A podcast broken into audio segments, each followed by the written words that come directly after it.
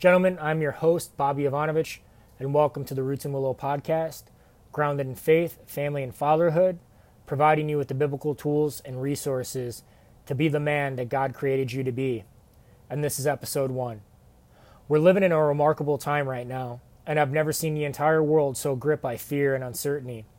Everyone is weighing in on what this whole scenario means, why it's happening, and how long it's going to last. And I certainly don't know all the answers, but there are some things that I know for sure. As children of God, we have access to a peace that surpasses understanding. That is, it's not natural or carnal, it's supernatural, surpassing what the mind and intellect can comprehend. It's important because what we need right now is not more information. We're being bombarded with news everywhere we turn. What we need is something that goes straight to the core of our being and fortifies us from within. And that's what the Word of God does. We also need to realize that as men, we have a choice in all this on how we respond or react. We can either react in chaos, anger, fear, or respond in courage, faith, and with God's Word, acting as a heavenly vaccine against our fears, anxiety, and worry. These were true way before COVID 19 came along, and they're going to be true after it's gone. But in moments like these, we need to remind ourselves of these truths more than ever before. Some men begin to waver in times like these. Some question God, His Word, His love, and His faithfulness. But this is the time that we need to cling to God as we never have before. If you're out there and you're drowning in fear, depression, anxiety, or the unknown, it's the worst time to let go of a lifeline right now. If you're struggling, grab a hold of God's Word and His truth with all your might. It's your lifeline. And I encourage you to reach out to friends, other men, family. You're not alone.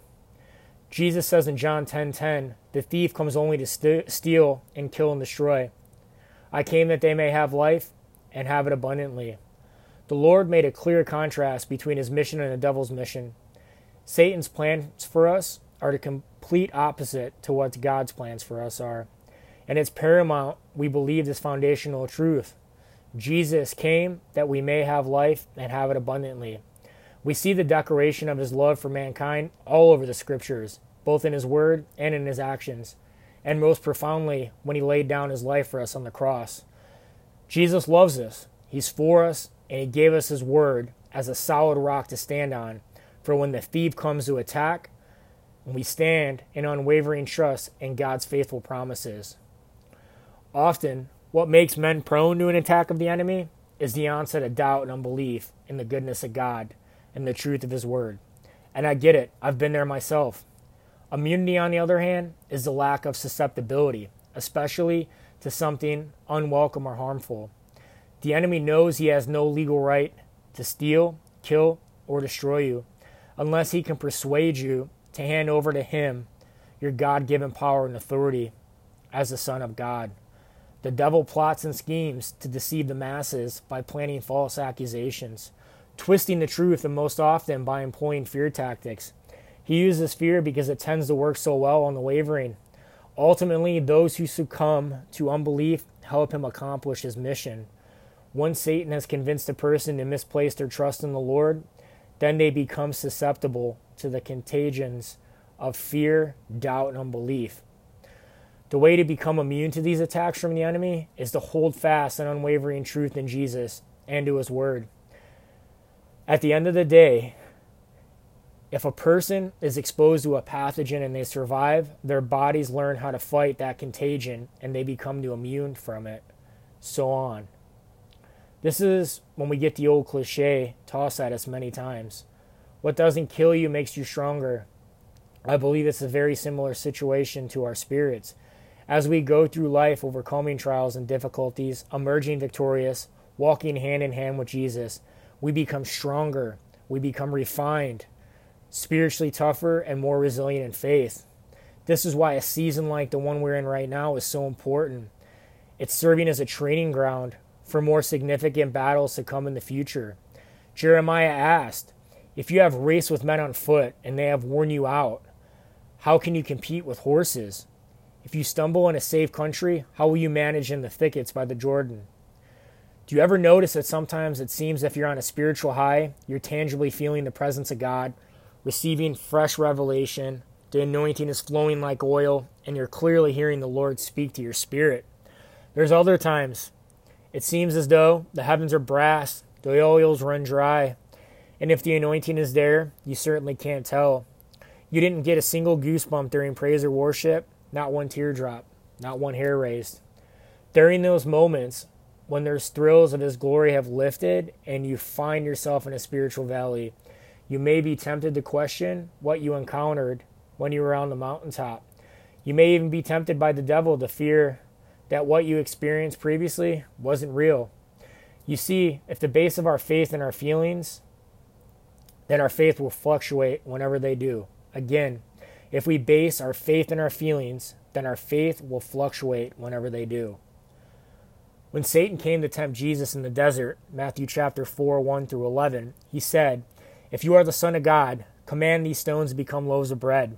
The word if was so subtle and so small, yet such a huge stumbling block to many, because in that one little word, one's entire belief system can be shaken. This is why we must, must follow the Lord's example and refuse to rely on our feelings or current experiences, especially when facing the temptation of doubt. Jesus responded, It is written, Man shall not live by bread alone, but by every word that comes from the mouth of God. Matthew 4 4. Every time Jesus responded to the devil, he said, It is written. Jesus stood on the word of God, and we must do the same. It is written. It's our sure foundation. It doesn't matter what the circumstances are, or what the what ifs are, or how we're feeling in any given moment. The Word of God must have the final say in every season of our lives. Scripture makes it inevitably clear that the spirit of fear is not from God. When danger threatens us, fear tries to latch onto us. Even our body, body chemistry changes. When we sense impending disaster, when our circumstances are doom and gloom, or when the pain becomes overwhelming and our natural response is to be alarmed and fearful. So, what does a spirit of power, love, and a sound mind do in the face of fear and all of current life situation right now? It removes fear's death grip that tries to paralyze us. Fear can come, but it cannot stay and bind those who belong to the Lord because we have overcomers. We are overcomers. We have overcomers, and we are overcomers. For everyone who has been born of God overcomes the world. And this is the victory that has overcome the world, our faith. It's from John 1 5 4. Jesus specializes in troubleshooting every type of problem known to mankind. He is our Lord and Savior, our provider, our healer, our shepherd, our advocate, and our great defender. I could go on and on, and there's no problem too high for him to solve, and I've experienced this many times in my life. You're never going to come in with him with an urgent prayer request and hear him say, Oh no, that's terrible news. What should I do? There's literally no issue that God cannot solve. Oftentimes, if we are allowing fear to creep in through our life, it's because we have not been meditating on the Word of God. Jesus can do anything, for nothing will be impossible without God. I cannot emphasize this enough, closing out. The Word of God is the most valuable tool we have as men. The only answer for the whole world is found in the Bible. Many people, many men, remain in a continual state of fear. For some, it would seem that disaster and destruction are lurking around every corner, and yet the entire Bible is all about God's plan for mercy, for redemption, and restoration of mankind. For those who belong to Christ, there's nothing to fear. There's only good news. The antidote to fear is faith. You know, the Bible was written for people with no actual faith, meaning we all begin with a minus in terms of faith. If we have no faith, reading the Bible will produce it. If we have some faith, reading the Bible will produce more. We do not first acquire the faith that we bring to Scripture. Scripture produces, encourages, and grows our faith. Romans 10:17 says, "So then faith comes by hearing, and hearing by the word of God." I encourage you to ask the Holy Spirit to guide you in God's word and reveal the truth to you as you read through your Bible. Then hone in on the verses that catch your attention Many times the scriptures that seem to pop out to us are the ones He wants us to meditate on. And as we meditate on His Word, faith begins to arise in our hearts. Fear and unbelief are not intellectual responses, but emotional responses of the heart from a lack of faith in God, meaning the root of unbelief isn't in the mind, but in the heart. Unfortunately, faith has become a religious generalization. Authentic faith is accepting the credibility of God. He who promised is faithful. Hebrews 10:23. Faith means we leave things up to Jesus, step out and trust him and obey him in his word. Trust in the Lord is a foundational biblical principle, and that should be followed by the attitude, though he slay me, yet will I trust him. Jesus expects us to trust him with this kind of attitude and response. How do we know this? Well, he made the most striking statement in the book of Luke. They will put some of you to death, and you will be hated by all for my name's sake, but not a hair of your head shall be lost.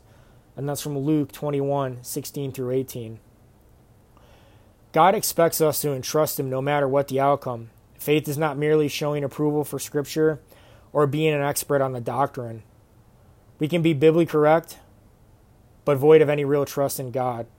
Faith is childlike trust in Jesus and a full surrender of our lives to Him.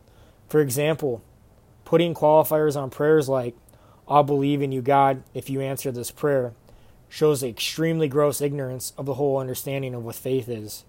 You see, God does not always do what we think He should do. In fact, this is why we have to trust Him. If He always answered every prayer in the way and timing we wanted, faith would not be necessary. Also, we must remember that God is God and we're not. If we demand to know why God does or does not do something as a condition for our trust, then we do not have true faith. God accepts no terms for our trust in Him. He is the creator of the universe.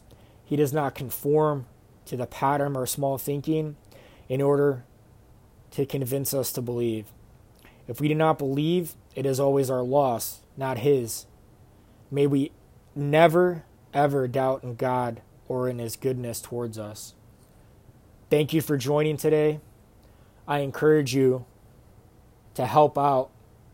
It's an important time in history right now to step up as men, to be leaders, to be disciples, to lead others towards God, to care for those, to live in faith and not in fear, to be courageous, and to live in strength and in all of God's glory. Thank you.